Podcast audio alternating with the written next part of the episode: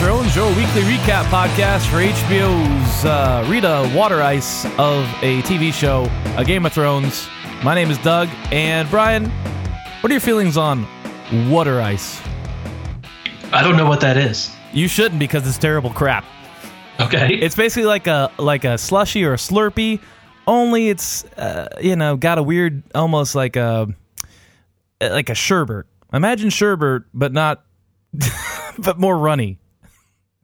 Where's where does this come from? I went to Philadelphia um, and went to a Oh, party up there. And Yeah. yeah, they have, Water. Yeah, they say they don't say water, This is water ice water. Yeah, wa- water from the ice. Wawa. And of course, it was a gathering of any substantial size, so water ice was uh, a part of the thing.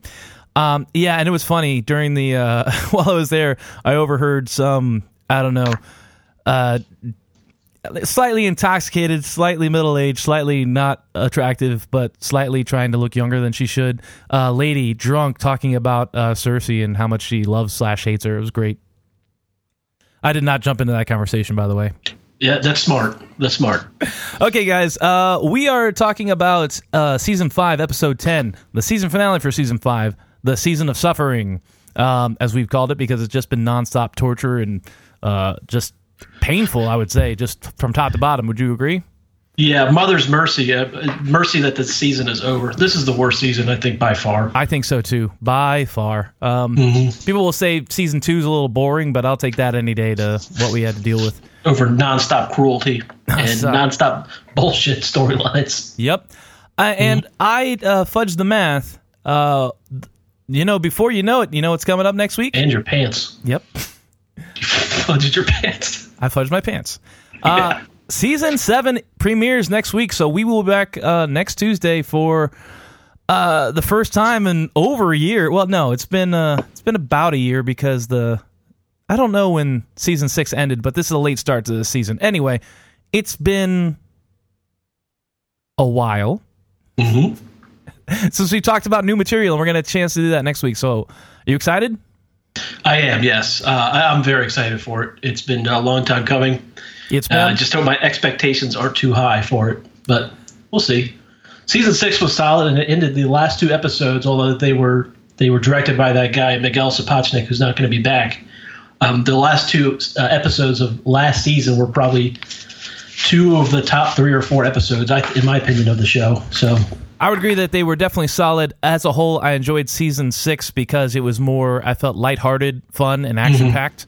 Um, not lighthearted. I mean, the show's not supposed to be lighthearted, but No. it was a joyful romp at times. I'll say that. Um, yeah, and I think by the previews, the it looks big, and I like the way it looks cinematically or color wise. I don't know. I, I don't know the fancy terms. All I know is it looks like a movie, and I'm excited for that. I just hope it's. Uh, I mean, it's only seven episodes, so hopefully they're gonna be forced to cut some bullshit. But you know, there's gonna be plenty in there, plenty for us to be ashamed of, right?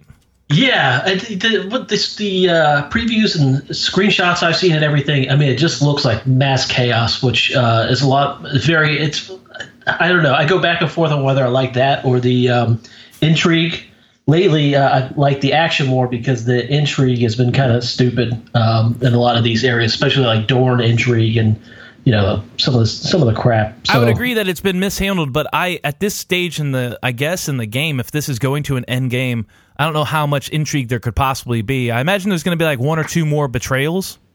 Yeah, Uh, I'm guessing that they're going to fight at like the houses are going to fight out the season, fight it out to see who's on top, and then the last season will probably be the fight against the the dead. I mean, I think it's where it's going, but you never know. You do never know. All right, guys, let's talk about this episode. Uh, so once again, finale to season uh, five, and it starts off with uh, we're in uh, snow camp. Stannis's Stannis's uh, you know camp is a muddy mess. Uh, icicles be melting, um, which is a good thing because the army can now move around. Um, Mel, it looks like she's happy. She's like, oh, she goes to Stannis to say, hey, look how good. Remember how I told you the whole murdering your daughter would change the weather thing? See how it worked out? she goes to get like accolades from him, and he's, I guess, a little upset for some reason. I don't know. And uh, he's kind of down in the dumps and it's kind of cold to her. He actually gives her literally the cold shoulder because I imagine it's pretty cold there. And he kind of like shrugs her off. Um, Anyway, they leave the tent. Um, she's a little downtrodden, but she puts on a happy face and follows him out. Uh, and as soon as they leave, uh, ah, they get some bad news. Uh, one of the guys, uh, Stannis' lieutenants, come up and says, "Hey, half the army left in the middle of the night." okay, and you're just Yeah. telling me this now? Interesting, great. So that's that's I guess bad news. And then up another guy comes up, more bad news. Well, just news, and the news is Selyse just hung herself. So he goes and checks out the body, tells a guy to cut her down, and then guess what? Another guy, the third guy, because tragedy's coming three, I guess. He comes up and says, "Uh, uh, excuse me, Stannis. Melisandre just was seen riding a horse south." This guy yokel fresh off the turnip truck. no, I felt like he was doing the thing where you like swallow hard when you're nervous. Yeah, yeah. he's I, I guess about. it came Yeah, out as like a yokel. I- You know the the, the old uh, phrase "Don't kill the messenger." I, I don't think that Stannis would be a guy who would blame the messenger. You would think his men would be. Uh, in fact, he would probably encourage quick reporting. I would think, but I don't know. But this is the same guy who has people burned alive at the stake like his own daughter. So I would Oh, think, that's true. That's problematic. Yeah. I don't, I don't know if I would trust his moral compass right now or his. Uh, uh, anyway, uh, so he gets three pieces of bad news, uh, and anyway, Stannis just like fuck it, we're moving out because really, what else can he do? Yeah, uh, this this is a pretty hard hit for Stannis. Uh, I uh, some questions I had about the scene. Why does Mel just abandon him? I mean, I know he, she wasn't happy with the outcome and it looked like problems, but it didn't.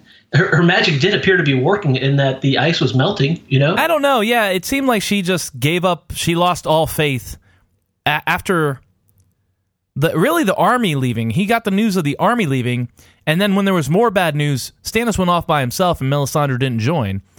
yeah. so- she, I don't even know that she knew about Selyse. That's what I'm Um, saying. Is she wasn't there yeah. for the delivery of the second bad news, which means she pieced out after half his army left, which means her fucking resolve was destroyed pretty quickly, which doesn't make a whole lot of sense, does it? Especially when you know it it did appear to work, and she said, "Oh, I see the belt, bolt, uh, Bolton banners falling from Winterfell, and I see you victorious."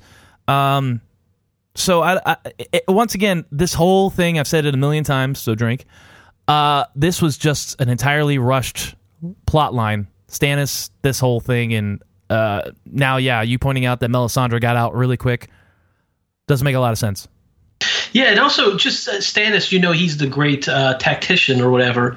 Um, and he, I, you know, he sent uh, he sent Davos away to plead for the the wildlings and Jon Snow and whoever else to join him. I mean, this this uh, just rushing into battle despite the long odds seems uh, against his character. Uh, but I guess he is at the same time he's a desperate man, so he felt that he had to make his push then and there. And they still should have a lot of horse meat. I mean, they should still be having horse feasts at this point. Oh, I think when the when they got the bad news that half the army left, he said it was all the sellswords and all of the horses. Yeah, jeez. So they don't have any Well- horses. Well, they didn't leave the horse. They, they probably left the horse corpses. Maybe they took some jerky for the road. I don't know. Yeah. Yeah. Um, and then, you know, the other thing, uh, what struck me about this is, you know, uh, the Red Lady has been consistent that she's had these visions throughout uh, throughout the show. And I wondered if you go back whether all the promises or visions that she's had could actually be interpreted as Jon. And I, in this one, I noticed um, that she said specifically, "I've seen visions, something along the lines of Bolton banners burning." So, I mean, th- that like that statement could be Jon. So, I wonder uh, it'd be an interesting exercise, which I will never do, but to go back and see if all of the things that she's seen would actually fit in with Jon being the eventual Yeah. uh, king. Well, you're in luck because I got an Excel spreadsheet right here. So let's do it. Yes. Uh, no, but you're absolutely right. I think the uh, this is the way in the book. Uh, I feel George Martin wants to set up that prophecy may be real, but it's always up to misinterpretation, and that's what it seems like. What happens here um, by Melly Mel? Um, I think that's pretty. I, I, it's more clear. I might be coloring that based on my experience with the books, as opposed to what goes on in the show, but. Uh, sure. you know, like the whole Dany thing, she will have the a son that'll the stallion that mounts the world. Uh, that could be considered. You can interpret that as her dragon Drogon, uh, mounting the world because technically she did give birth to their dragons and they did suck at her booby, um, at least in the book. Did they? Yeah, in the Oh, in books, she books, totally yeah, fed yeah. milk. Gross. Well, she was pregnant, so you know. Yeah. I guess. Are you gonna waste not wanting that? I guess. Yeah. Anyway, where do we go next? We've had, we've had similar experiences with our monitor lizard. Um, so next we go to.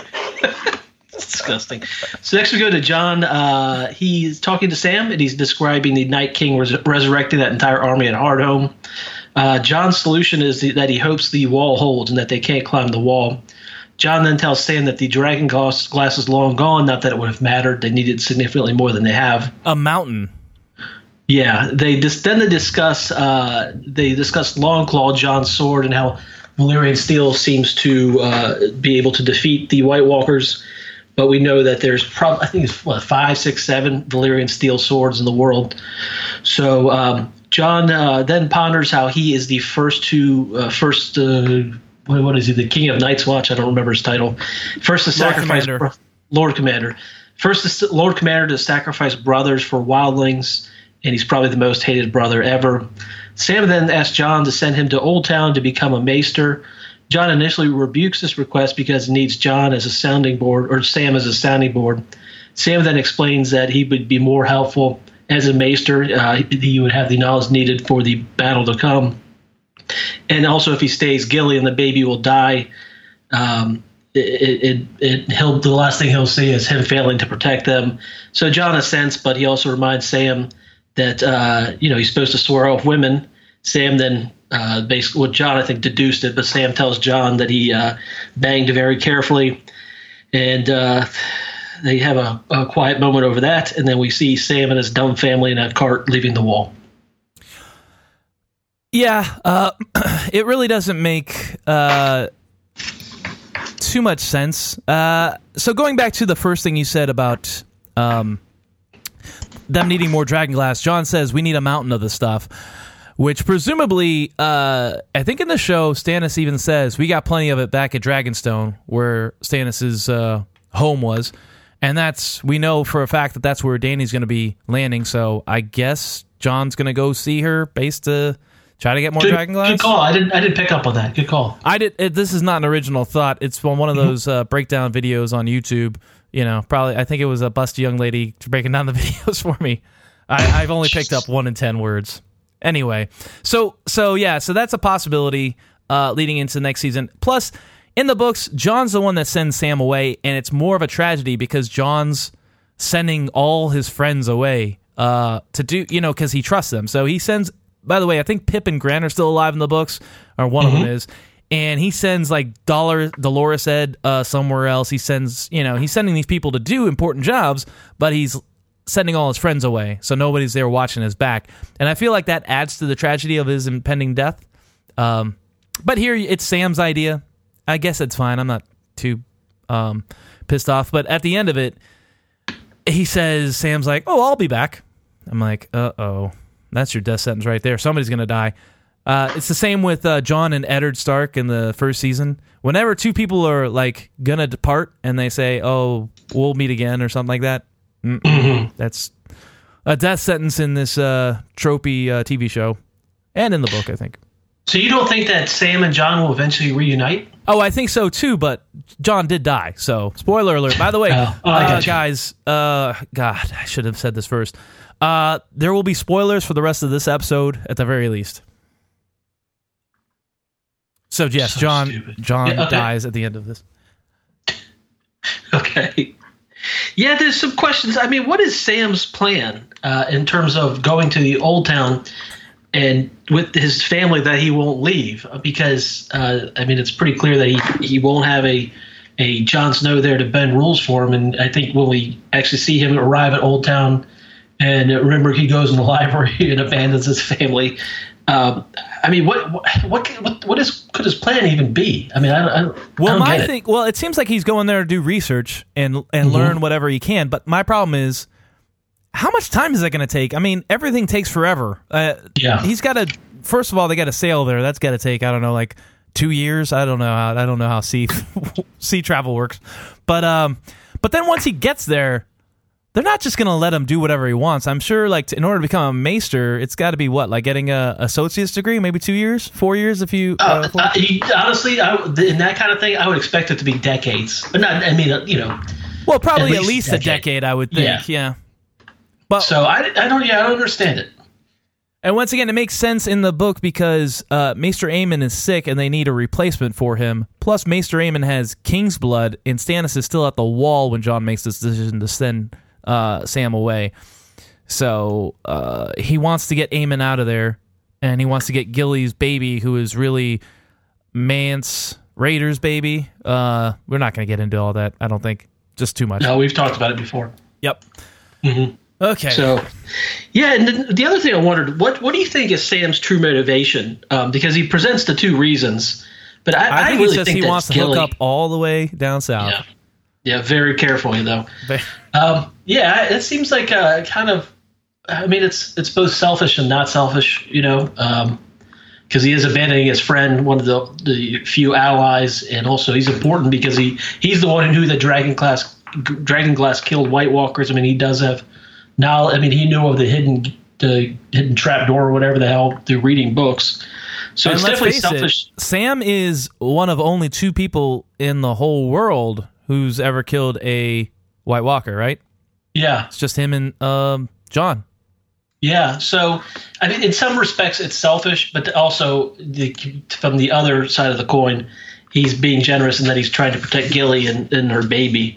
So I don't understand Yeah. why they wouldn't just send to the uh, the Maesters and say, "Hey, uh, we need a new one. The old one broke." yeah, exactly.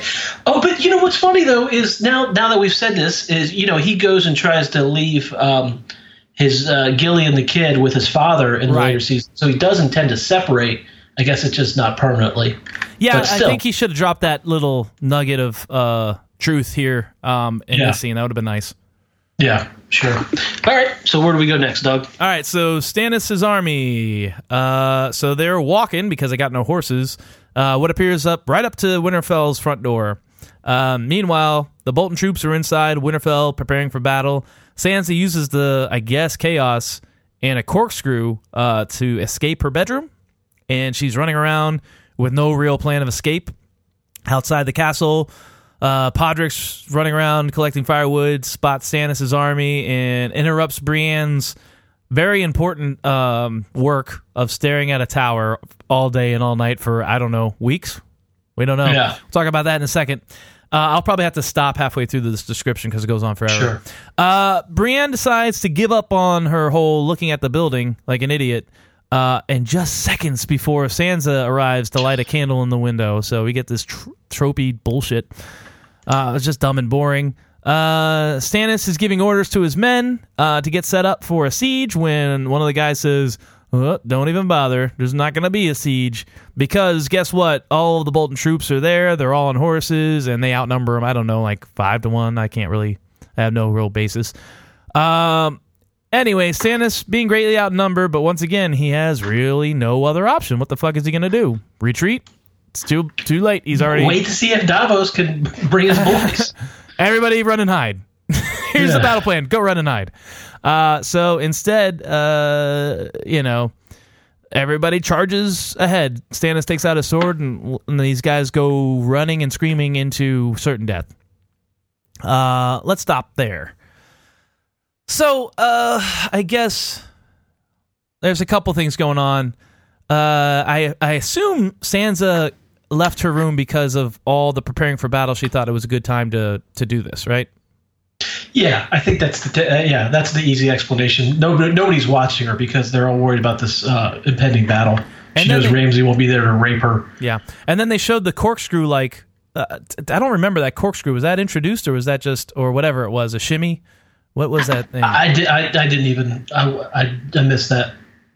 sure it doesn't matter. I was just hoping I didn't uh, miss something from a previous episode.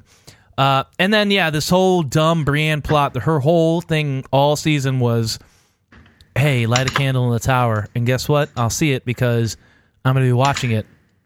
Oh, what do you think? Like Monday through Friday, nine to five? No, twenty four seven. Oh, that's crazy. Yeah, I mean, don't you have to do other a- things? That shit was infuriating. Uh, the timing. I mean, God, just I, I know that's how it has to happen, but No, it it's not. just- It's not how it has to not. happen. You could have had a you could have had a better signal. Uh, you know, something like, "Hey, uh, there's a flag tower, or there's a, a flagpole on that tower. Why don't you raise a green flag?" And I'll know it's time. I don't know. I'm just saying, like, or uh, I'm I'm having trouble thinking of an alternative, but there's got to be a better fucking plan than having Brienne just sit there and stare at a tower for. That's it. That's the the long and the short of it. Well, I think that she is there to stare at the tower. Her, her and Pod. I know Um, that's what they're doing. I'm just saying it's a bad Yeah. bad plan. It's a dumb idea. Yeah. Yeah, I, yeah. I don't know. Yeah, just the. ti- She should be trying to timing of it. infiltrate or get Pod to infiltrate. I mean, she's a you know a giant woman. I'm sure she would stick out like a sore thumb, but Pod might be able to sneak into you know Winterfell as like a you know a servant or maybe as a I don't know shitty sellsword. Who knows? Yeah, that's possible. I guess. I don't know. It's too complicated, I guess, for this Yeah. story. All right. So uh, instead of a grand battle, we get the cheap way out, which is an aftermath of a battle with a lot of people just lying still in snow. You know, so these extra got extras got paid minimum wage to be in a snowy field and pretend to be dead. And Stannis is there; he's hurt, uh, but he's not done. Two Bolton soldiers uh, come at him, and he gives them what for, and he kills them. And nobody's wearing helmets because helmets don't protect your face or neck, I guess. Anyway, Stannis gets wounded in the leg. He's hurt uh, even worse. He goes for a sit down. Uh, and then guess who just shows up? Brienne's there, unscathed. Just fine, Stannis. Uh, she asks him if he did kill his brother with uh, magic, the gathering, and he says, Yep, I did. And she presumably murders him in cold blood at this point um, under the guise of justice. We don't see it because they cut away, because this show, you know, doesn't like to show painful things or grotesqueries. That was horseshit. Yeah, I, I don't. It's because we know that if if somebody's not killed on screen, they're not necessarily dead. So Why do we know that? Because this show has trained us, right? yeah, I don't know why they they have to know that that's open ended. I mean, they have to know their own. Uh, yeah, I, I don't get it. I don't like that at all. But anyways, Yeah, and you cannot argue that oh they did it to be discreet. Or, Yeah. these people. no, it'd be too violent. yeah, it'd be too. Uh, it'd be too. It'd be too depressing. Uh, Yeah. anyway, so meanwhile, I guess on the battlefield somewhere else, Ramsay is having fun cleaning up uh, the dead or the wounded. He's going around just murdering wounded people on the battlefield. Uh, so the Boltons totally won, and he's excited. He's like, "I better get back to the castle, check in on my wife, because that's something you think about for some reason when your wife is escaping." Anyway, um, uh, Which I, and I didn't. Again, this is obligatory. Ramsay just being cruel. yep, It's so it's just stupid. I mean, I don't know what this added. it's other cartoonish. than he, yeah, yeah. I mean, the, although I will admit the uh, the shot of all the bodies was pretty pretty cool shot as it panned out. Yeah. Uh, so uh, meanwhile, we cut back inside Winterfell. Sansa's still running around like an idiot, doesn't know what to do. I guess she went to the tower, lit the candle for Brienne, and then when nothing happened, I don't know what she was expecting to happen. Um, I guess SWAT team or something. But uh, she's wandering around, and she runs right into uh, Ramsay's girlfriend Myranda, and she's aiming an arrow at her chest. Sansa's like, fuck it, I'm ready to die. And Myranda's like, oh, you're not going to die. You'll just be punished. We need you. Well, at least most of you. Uh, and then, you know, she threatens to kill her. Uh, Theon's there the whole time. And for some reason, for unexplainably, he gets a spine out of nowhere. It, there's not even like a build up to it. He just gets a spine and he pushes Myranda over to her death. And I got to say, I enjoyed this death immensely because of the visuals and the uh, sound effects. There was like a hard thud and like a wet splat as her head exploded. Uh, It was pretty great. And I also enjoyed it because we don't we don't have to see Myranda again. Yeah, yeah, exactly. Uh, then Theon grabs Sansa's like, "We got to get the fuck out of here," and they totally Thelma and Louise it right off the uh, side of the walls of Winterfell. And in the books, uh, it's been snowing at Winterfell for like days, and the snowdrifts are like twenty feet tall. Here on the show, Melisandre just burned a little girl, and the snow's melting. So, uh, Yeah, that shit should be like ice at this, this point. Right, You know? Yeah. So that makes no sense, but whatever. I agree. Whatever, indeed. Yep. Uh, so as a whole, the Stannis storyline is is done. We're presumed that he is dead, even though I kept uh, a little bit of hope open. Um, you know, it just makes the whole Stannis thing. It, it's it just didn't seem like a fitting ending for Stannis. Uh, I don't know.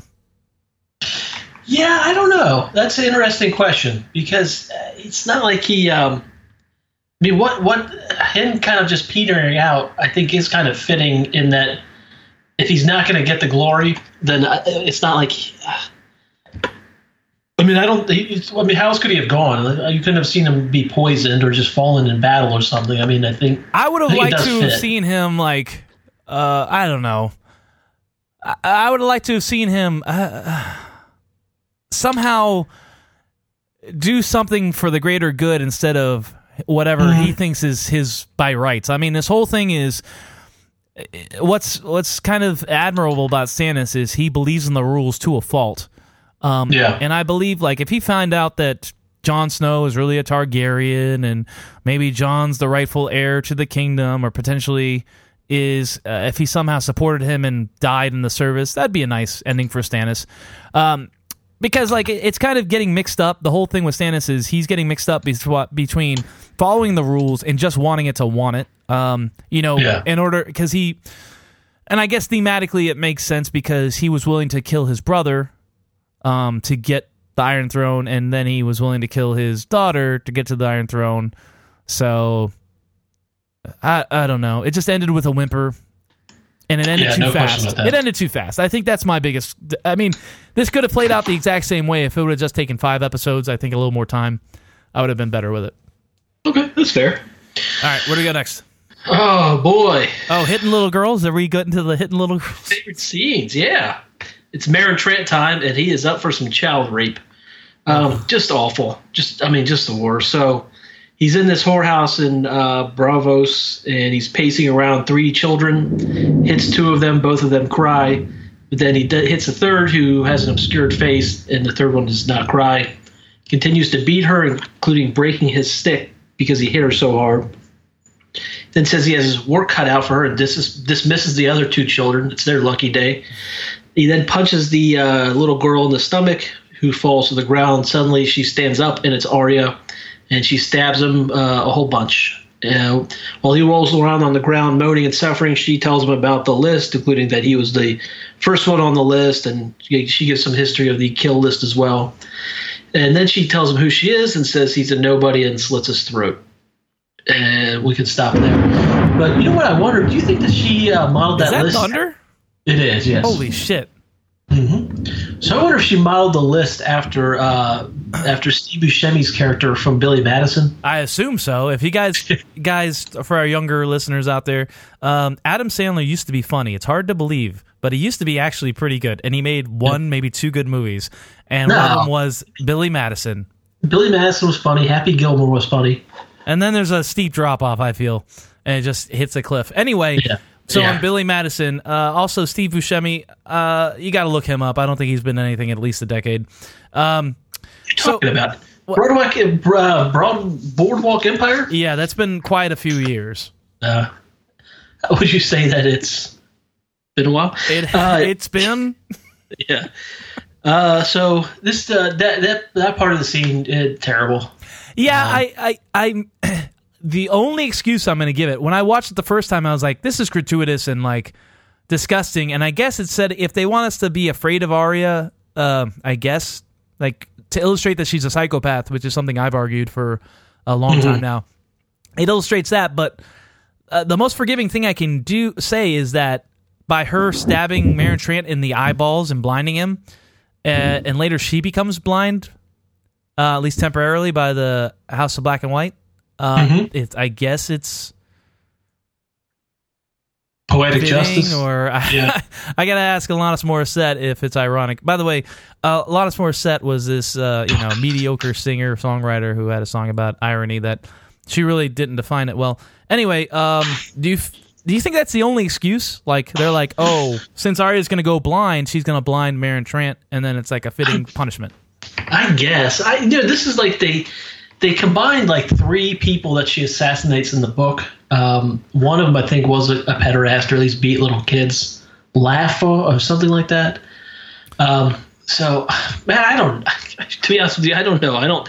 I, I mean, it, just this entire thing was uh, uh, just over the top for me. Um, and you know, the stabbing got to be a little bit old. That noise, I don't know what the hell yeah, that noise that's like is. but- that wet, wet punch. Every single one, yeah, like yeah, every single one was like every one of her, her thrusts had that noise.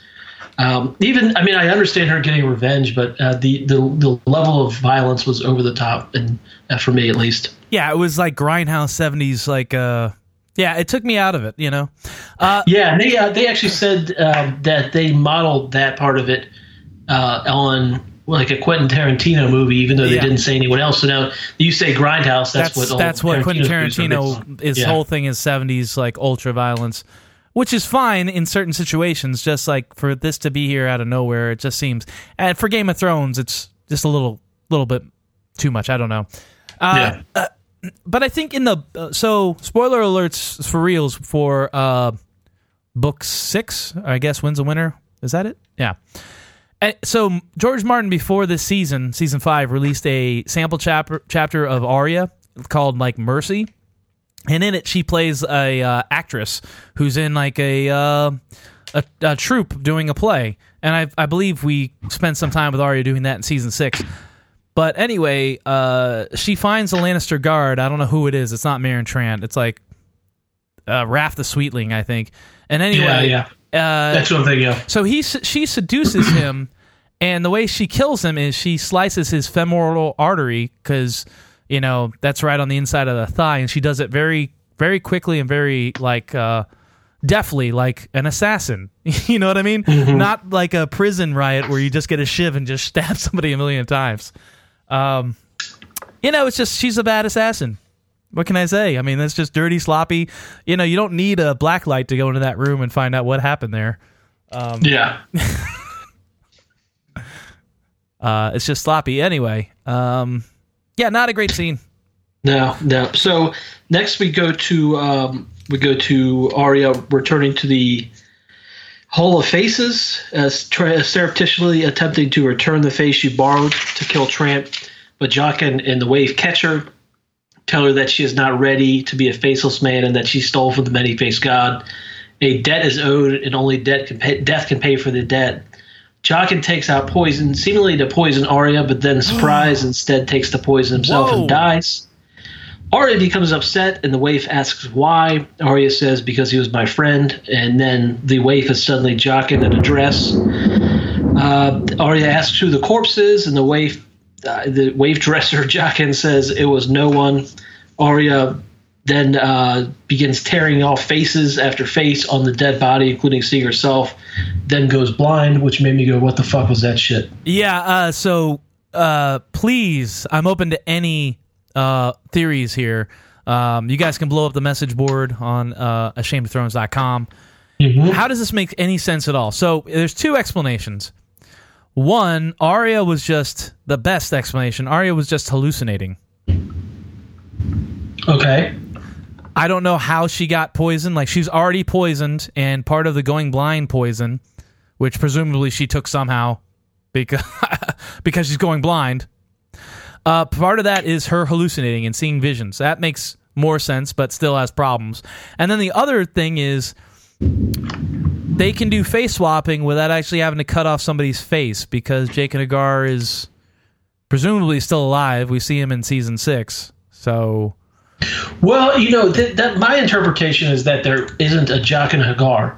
That that they he that's just the face that he normally takes on, and the faceless men are actually. Uh, Yeah, uh, but do they have two of them? two of what his face? Jaqen H'ghar faces? Oh, I see what you're saying. Yeah, I don't know. I don't know. Yeah, that doesn't make sense if you strict stick to the the reason that you need the faces. You get yeah, they have the well, Yeah, the whole reason they ha- yeah, the whole thing falls apart. They're cutting people's faces off, presumably because that allows them to be disguised as those people. But if they don't have to rip pe- people's faces off to do that, the whole thing falls apart. Yeah, that yeah, I don't know. That doesn't make any sense. Makes now now it makes. I was confused before. Now I'm even more confused. Sam Shu, Sam Shu, if you're out there, right on the message boards, let us know what's going on with this whole face thing. Yeah, what's up, Sam? All right, so uh, let's let's leave Braavos and go to a far better place, Dorne. Yes. So we're on the docks at Dorne. Everyone is saying goodbyes uh, as Jaime, Myrcella, Bronn, and Trystane, I guess, uh, whatever, the Dornish prince, are uh, piecing out to go to King's Landing. Uh, all the sand skanks are there, and Arella, is that her name? Arella? Uh, Ellaria. Alaria. Alaria um, straight up tongue tongue fucks a teenage girl in Myrcella, and everybody's cool with it. Uh, Bronn also gets told that he wants a good girl but needs a skank skank pussy or something along those lines. Oh my god, the worst line in any television show ever. You know, you know, I, you know, in an interview with Dave and Dan, they're like, we we designed the skanks to be uh, strong, powerful females in uh, something to really look up to uh, for little girls to emulate. Um, you know, they're tough, they're resilient, and they're not And they have bad they have bad pussies. They're not above referring to themselves as bad pussies. Uh, yeah, this is just uh, terrible shit. Anyway, so they get on the boat. Jaime's having a heart to heart with uh, his secret daughter Myrcella, and it comes out that um, he's trying to tell her that he's her dad for some reason, and she's like, "Eh, no, I've always known somehow." And you know what? I'm glad you're my dad. I like you. And he's like, "Okay, cool, let's hug it out." So they hug it out, and this reaction is so unbelievable. Um, I think it undercuts her impending death. Uh, but once again, it's a nice moment, so you know, oh, it's Game of Thrones, something bad's gonna happen. And sure enough, she looks at, up at him and starts bleeding out the nose, and she faints. Meanwhile, back on the dock, the sand skanks are staring at the ship. They're still at the dock. Everybody else is gone. Ellaria's nose also starts to bleed, but she drinks from a vial uh, provided her by one of the sand skanks, the one that had the antidote they gave to Bronn earlier in the episode. So we assume this is an antidote to the poison. And Ellaria is the one who delivered the poison to the little girl by straight up mouth fucking her. Which I mean that that explains why they had that stupid scene in the prison is so that they could set this yeah, up. Yeah, so it's all worth it Yeah. now. I want to go Yeah, back and say, God. Why? Why did nobody suspect anything? This lady who is like open, been openly hostile to them, other than that one conversation she had about Jaime with Jaime about incest.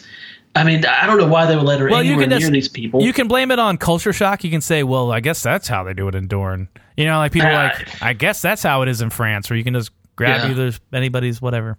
Tell that to the police. Yeah. Um, but they they should have suspected something. I, it seems so stupid. Um, uh, yeah, and then finally, I'm, I'm glad though that Jaime sat Priscilla down and finally had that daddy uncle talk that we all knew that they needed to have.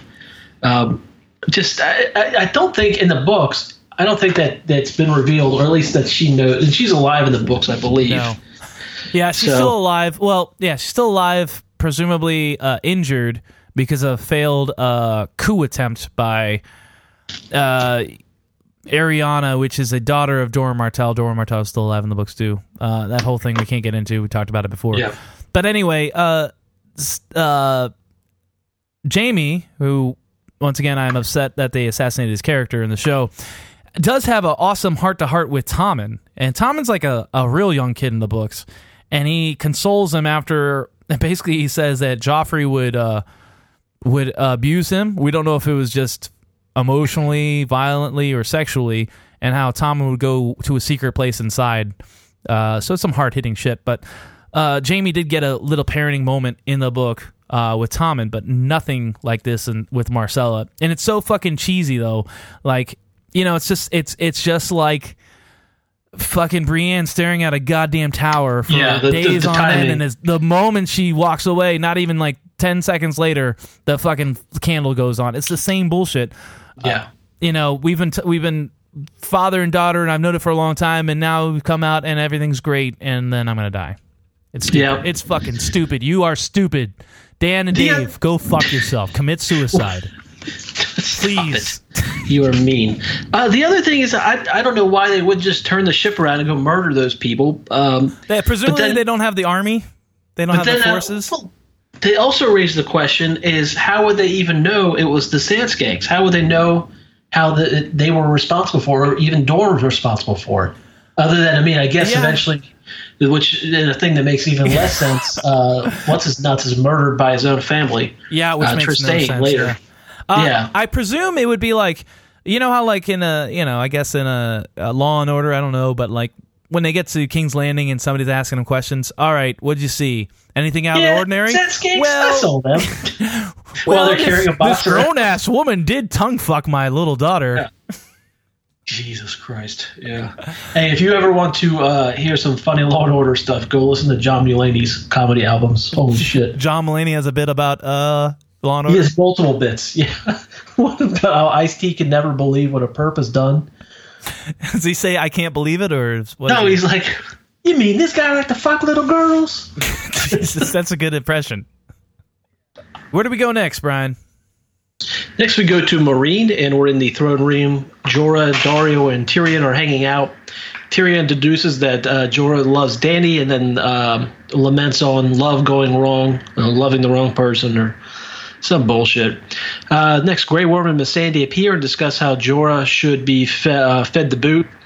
But then uh, Tyrion hilariously and unnecessarily misspeaks High Valyrian to them. Grey Worm is upset he was not there to help Dany, but it's not like he would him being there would have made a big difference or anything. Tyrion then says it's time to go try to uh, to it's time to help, jo- but Jorah argues about who is more loyal to Dany, um, a Lannister or a traitor. Uh, Daario interjects only to um, to list the reasons why Tyrion shouldn't be going on the. I'm sorry, I kind of fudged that a little bit. They're they're discussing how to to go on a uh, search party for Dany. Daario interjects, said, "Why would they even bring Tyrion? He won't be helpful. The only things he's good at is uh, talking and drinking, more or less. But he will Pretty help by say. You just don't say Yeah. that, you know, even if it's true. Yeah. I mean, they're basically. I mean, it, this is being ableist. I think. I think so. Yep. So, but uh, D- uh, Tyrion will help by like, can you reach Mar- that? can you reach that thing that's really high on the shelf there? Uh, you better stay home then, sir. Uh, so Tyrion will not help uh, by going on the search party, but he will help by governing Meereen by using Grey Worm as his puppet. The people trust Grey Worm, and Grey Worm apparently is the only one who can keep order in the city. Except uh, they have not kept order in the city whatsoever. Yep. Yep. So then uh, next, Jorah and Daario are departing. There's a pretty cool shot of Tyrion uh, overlooking them exiting the Mar- Mar- Meereenese Gate, I guess would you call it. And suddenly Sure. a wild Baldo appears, and it's Varys. Somehow tracked down, um, track down Tyrion. They have kind of a, a back and forth exchange. Not, not, not, not one of their better exchanges, but they discuss how they missed each other and how it's difficult to rule a city, and the best way to do it is Varys' skills in information and networking. He's like he's a networking genius. Like he owns LinkedIn and Yeah, shit. LinkedIn. Yep. Sure. Yep. So, uh, yeah, I wrote. In the absence of Dany, there's no clear chain of command. This is a mess. This would be a bigger mess they wouldn't hash out real quick, but I don't care. I didn't want to see them talking any longer than they did, and actually talk too long with that whole, I guess, character building scene where Tyrion's trying to speak High Valyrian. Um, yeah, I don't care. Um, but you know, I guess it's just like, hey, you do this, you do that, I'll do this, whatever. Fine, great. Yeah, I mean, no, I do. I did think I did appreciate the economy here, and I think although I thought it was also the best solution as well. So Oh, it's definitely Uh, the best solution. I just find it crazy that like there's no VP of Meereen. I don't know, like who's second in command if the you know, like because she doesn't have a hand of the Queen yet. I think she makes Tyrion that later, right? yes, yeah. Remember, there's the whole scene where yeah, she dramatically hands him the pin. Yep. And he's like, oh, I'm getting too old for this shit. He's like, you know, I've done this before, right? This isn't that big of a deal. Uh, but anyway, uh, one other thing I had was for a huge fucking city, I guess they don't import or export anything because those huge gates, it's like a mile wide and there's never anybody leaving or coming into the city. It's always these like lonely people walking away or coming up to it. Strange. Yeah, there's no explanation for that, um, unless they. Well, no, there is. If they use their ports as the manner of uh, of transporting their goods. Yeah, sure. That sounds good. That works. All right, so let's move on. Uh, so we get to see what happened to Dany um, since she flew away on her unicorn last week. Uh, she's out in the wilderness, and Drogon is hurt and being very disobedient. Very bad dog. Um, there's a pile of bones. Rubs his face in it. Yep. There's a, pi- yeah, there's a pile of bones. The snout. Snout. so uh, presumably this is where Drogon's been hanging out all season because it's you know he didn't kill all those animals. It's like it's like his hangout spot. Uh, and he is hurt, I guess, from being stabbed several times with javelins or whatever. Uh, and since her dragon has no intention of getting out of bed, Dany decides to just go for a little trot in search of food or something. I don't know what she was intending. Uh, anyway, she sees a lone rider and is instantly apprehensive. She notices it's a Dothraki, and then she turns and sees three more, and then she turns and sees about twenty, and then she turns again and sees about ten thousand. so fucking stupid. Uh, yeah, sure enough, they're Dothraki, and they literally run circles around her. Oh, like their horses go in circles, like surrounding Dany. Um, but she has a brilliant plan. She takes off her ring and drops it on the ground. So if you know somebody comes looking for the massive horse tracks that were doing a you know uh, a galaxy shaped spiral uh, graph in the the dirt, they don't pick up on that. They'll be able to find this stupid fucking ring as evidence that she was there. I do think it. I mean, I do think that was a smart move. Um, Sure, yeah. Yeah, I mean that, that's a good breadcrumb, I think, because it is definitely her, and then you know that she's with these these horse people. Um, her pleading with the dragon, thumbs down. Um, you know, just when we thought that she had some degree of control over him, suddenly he's just ignoring her. I guess maybe he's wounded, but uh, still seemed like kind of like horseshit. I don't know. Um, she also doesn't really have to seem any idea where she should be going.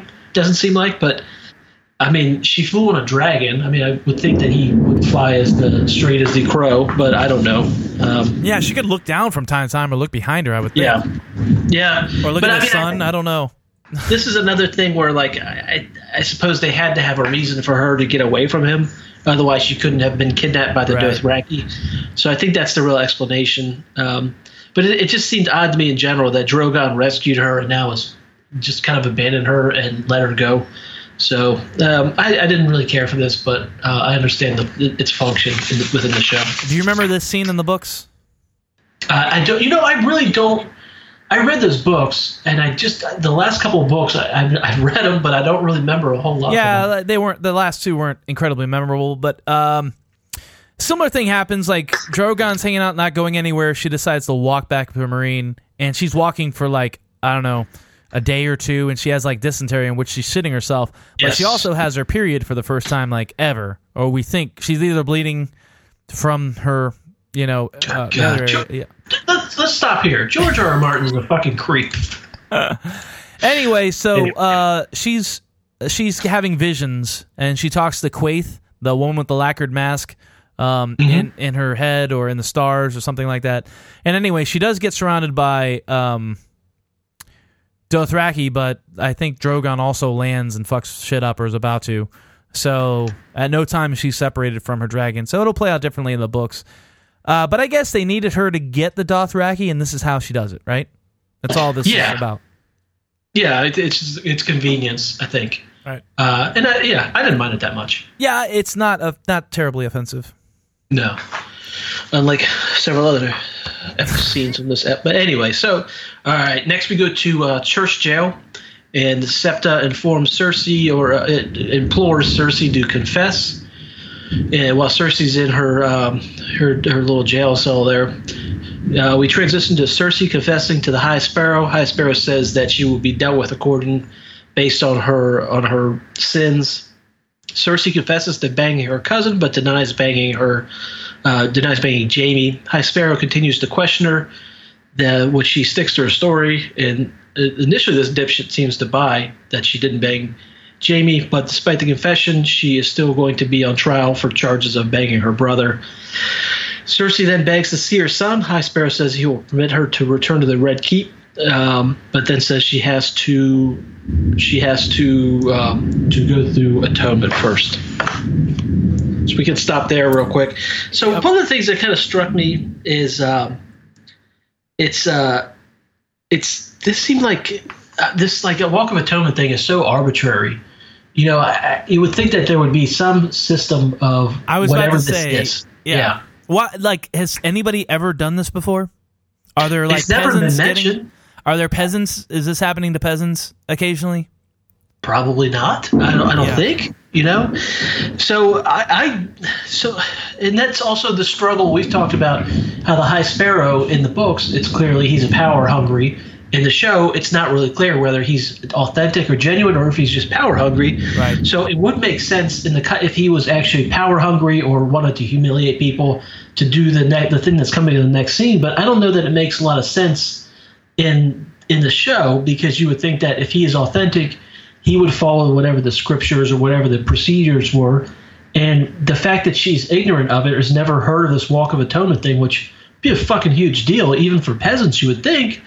Uh, it really makes me question, like, what's going on here, and did like they're anyone just actually making it up as they go. They're like, yes. Yes. So the uh, the tone for this is, uh, ooh, uh, I don't know, walk of atonement. Oh, what does that mean? Um, um, um, we're gonna shave your head.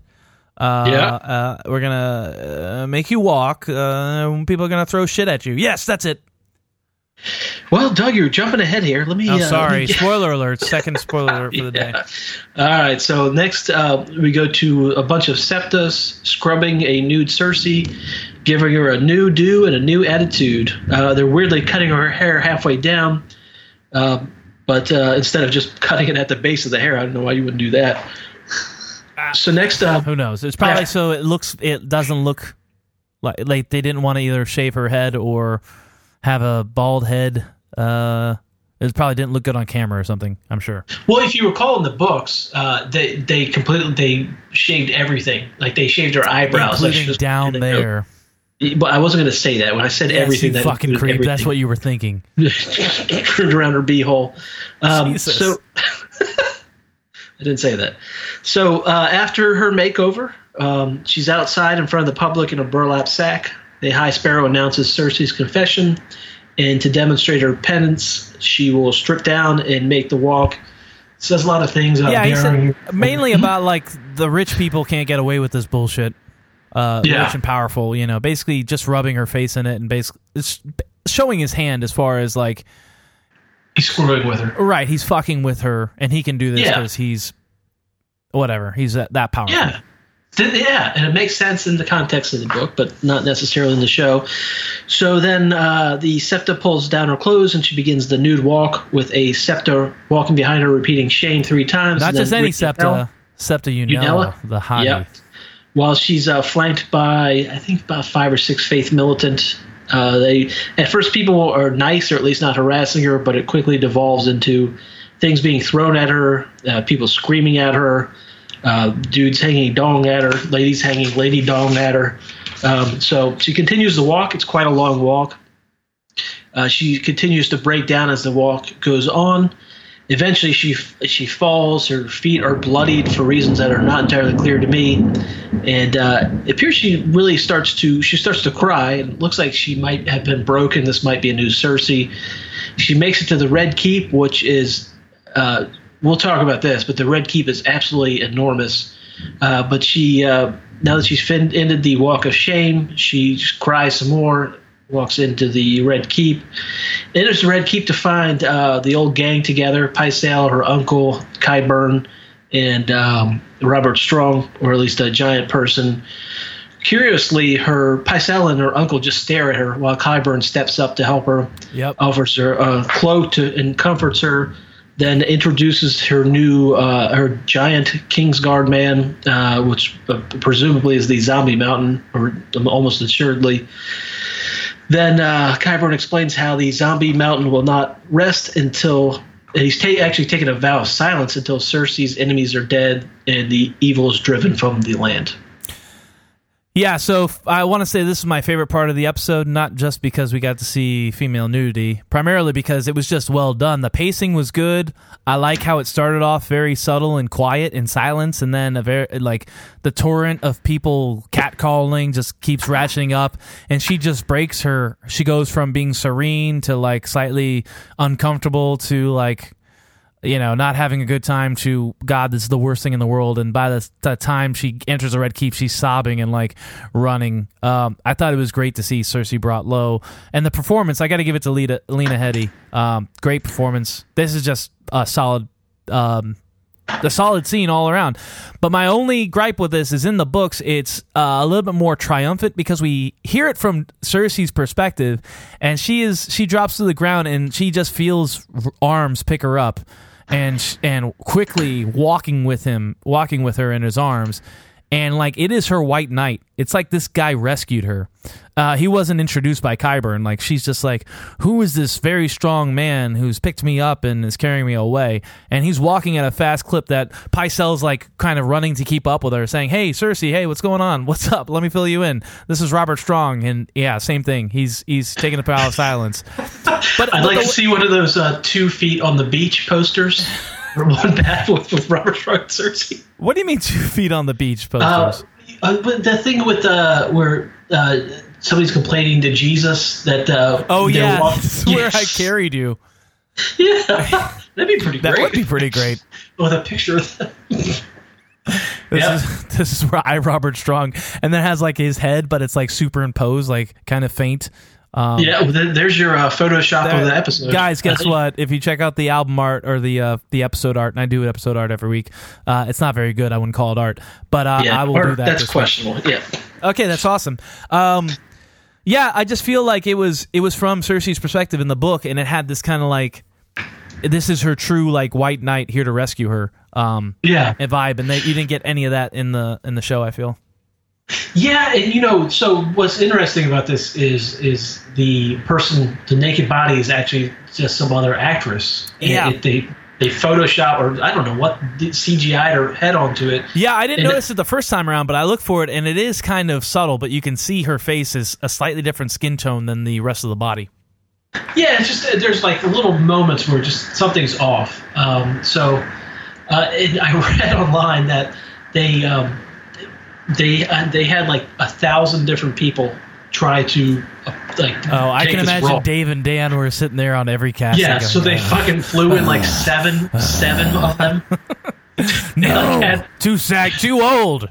Yeah. Do you Well, have yeah, what I need or not? thing. Is this lady is in like in the lady who ended up doing is in her late twenties, and Cersei's like forty.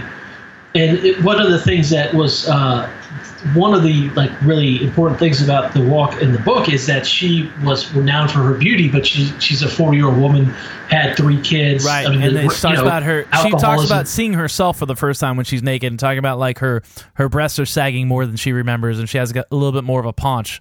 Like, Yeah, so that that strips away this like this famous beauty in the books, whereas this is they they got like a, a, a very fit woman who didn't appear to have kids or anything. So I think it lost some of the impact uh, uh, in the show that it had in the book. but it's once again, it's like fat uh, Sam in the books isn't near is more obese than this guy. This guy is Yeah. slightly overweight.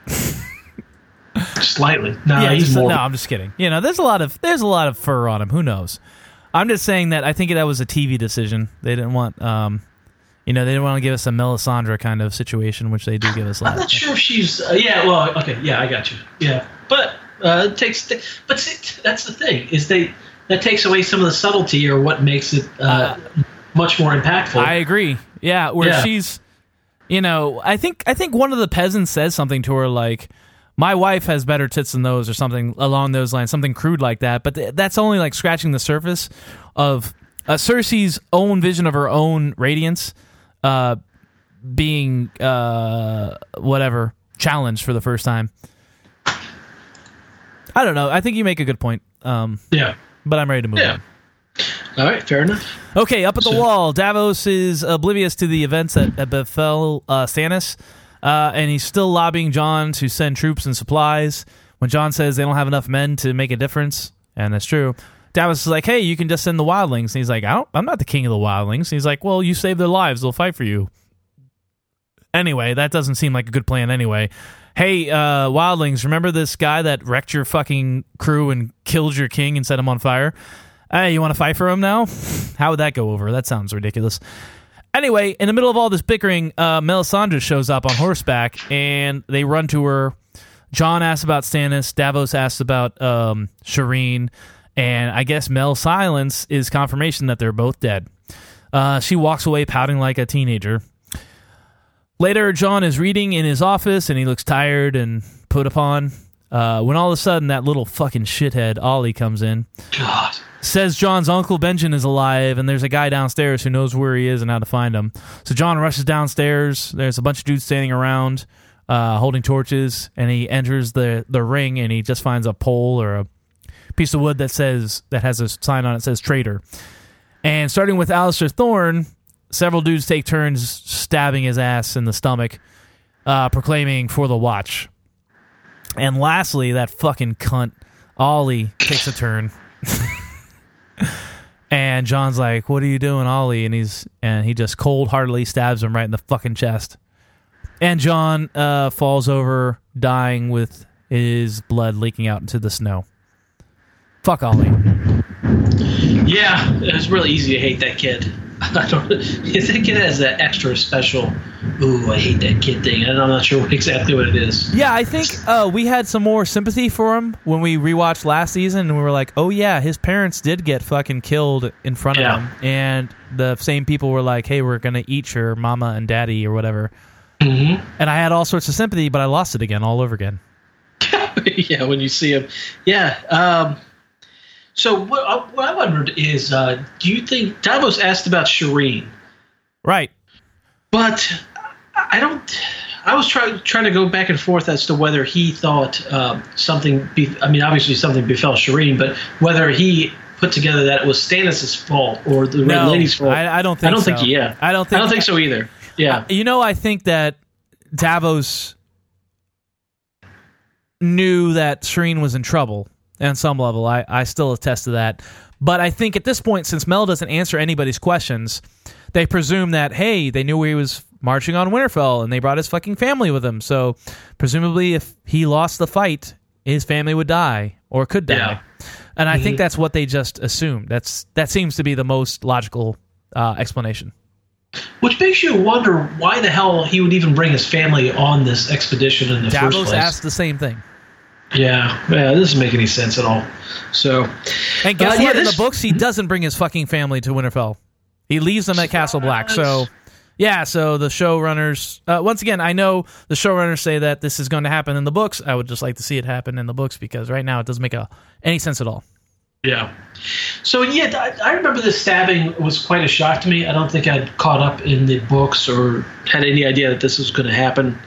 Um, but it was quite. It was. It was really difficult to watch. I mean, and the, difficult to watch in the right way. It wasn't difficult to watch because it was gross or upset. It was upsetting, like on a personal level, not personal, like character level, because you know I've talked about how normally I view the characters more as puppets than people.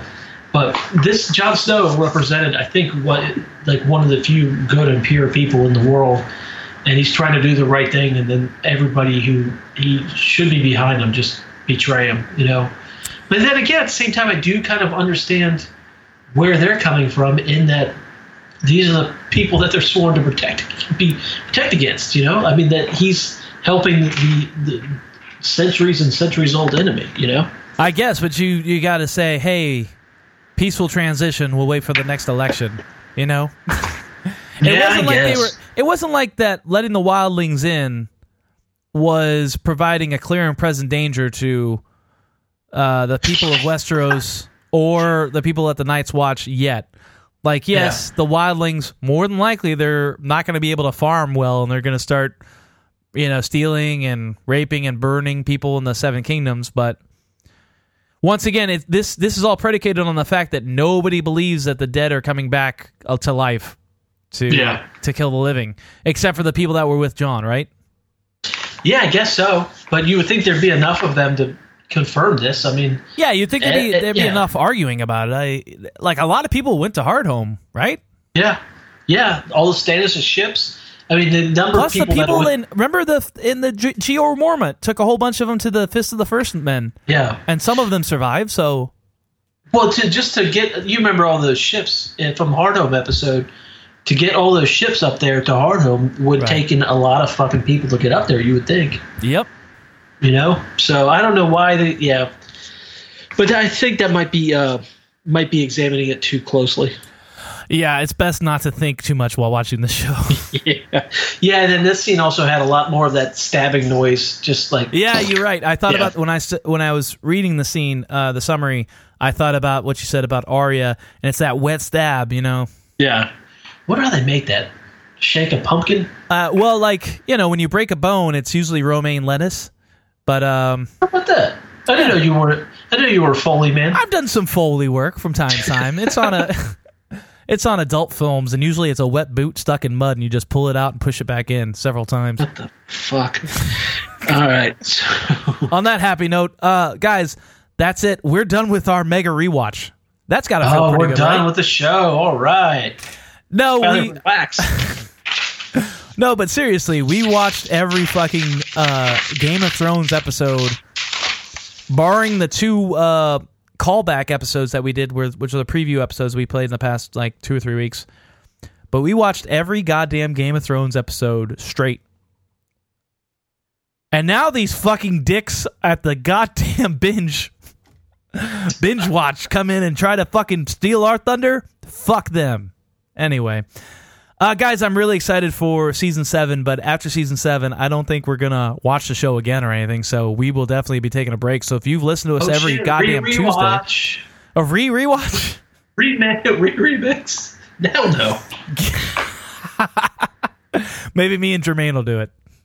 Oh God. Anyway, guys. break the internet. Yeah. Anyway, guys, uh, thank you so much. Uh, please like and review us on iTunes. Let's see if we can get up from like the 76th uh, Game of Thrones podcast out there to 75. Um, if your moms have iPhones, steal them and subscribe to the podcast from their phones and maybe fill out a review. Um, five stars would be helpful, but if not, who cares? Shit. And we're going to try to have some special guests. I don't know if it's going to be Jermaine or somebody even God, cooler. I hope not. But anyway, we're just excited for season seven as you guys are. Uh, with this will be out next Tuesday, bright and early, to recap it. So uh, don't talk to your friends about it on Monday. Wait till Tuesday morning to uh, talk to us. And by talk, just sit there and listen while we. Then you'll have some insightful. No, it would be terrible. It will be terrible. make, make your opinion of it worse. All right, guys, thanks for joining us, and we will see you next Tuesday. Bye. Thanks, dudes and dudettes. There's no dudettes.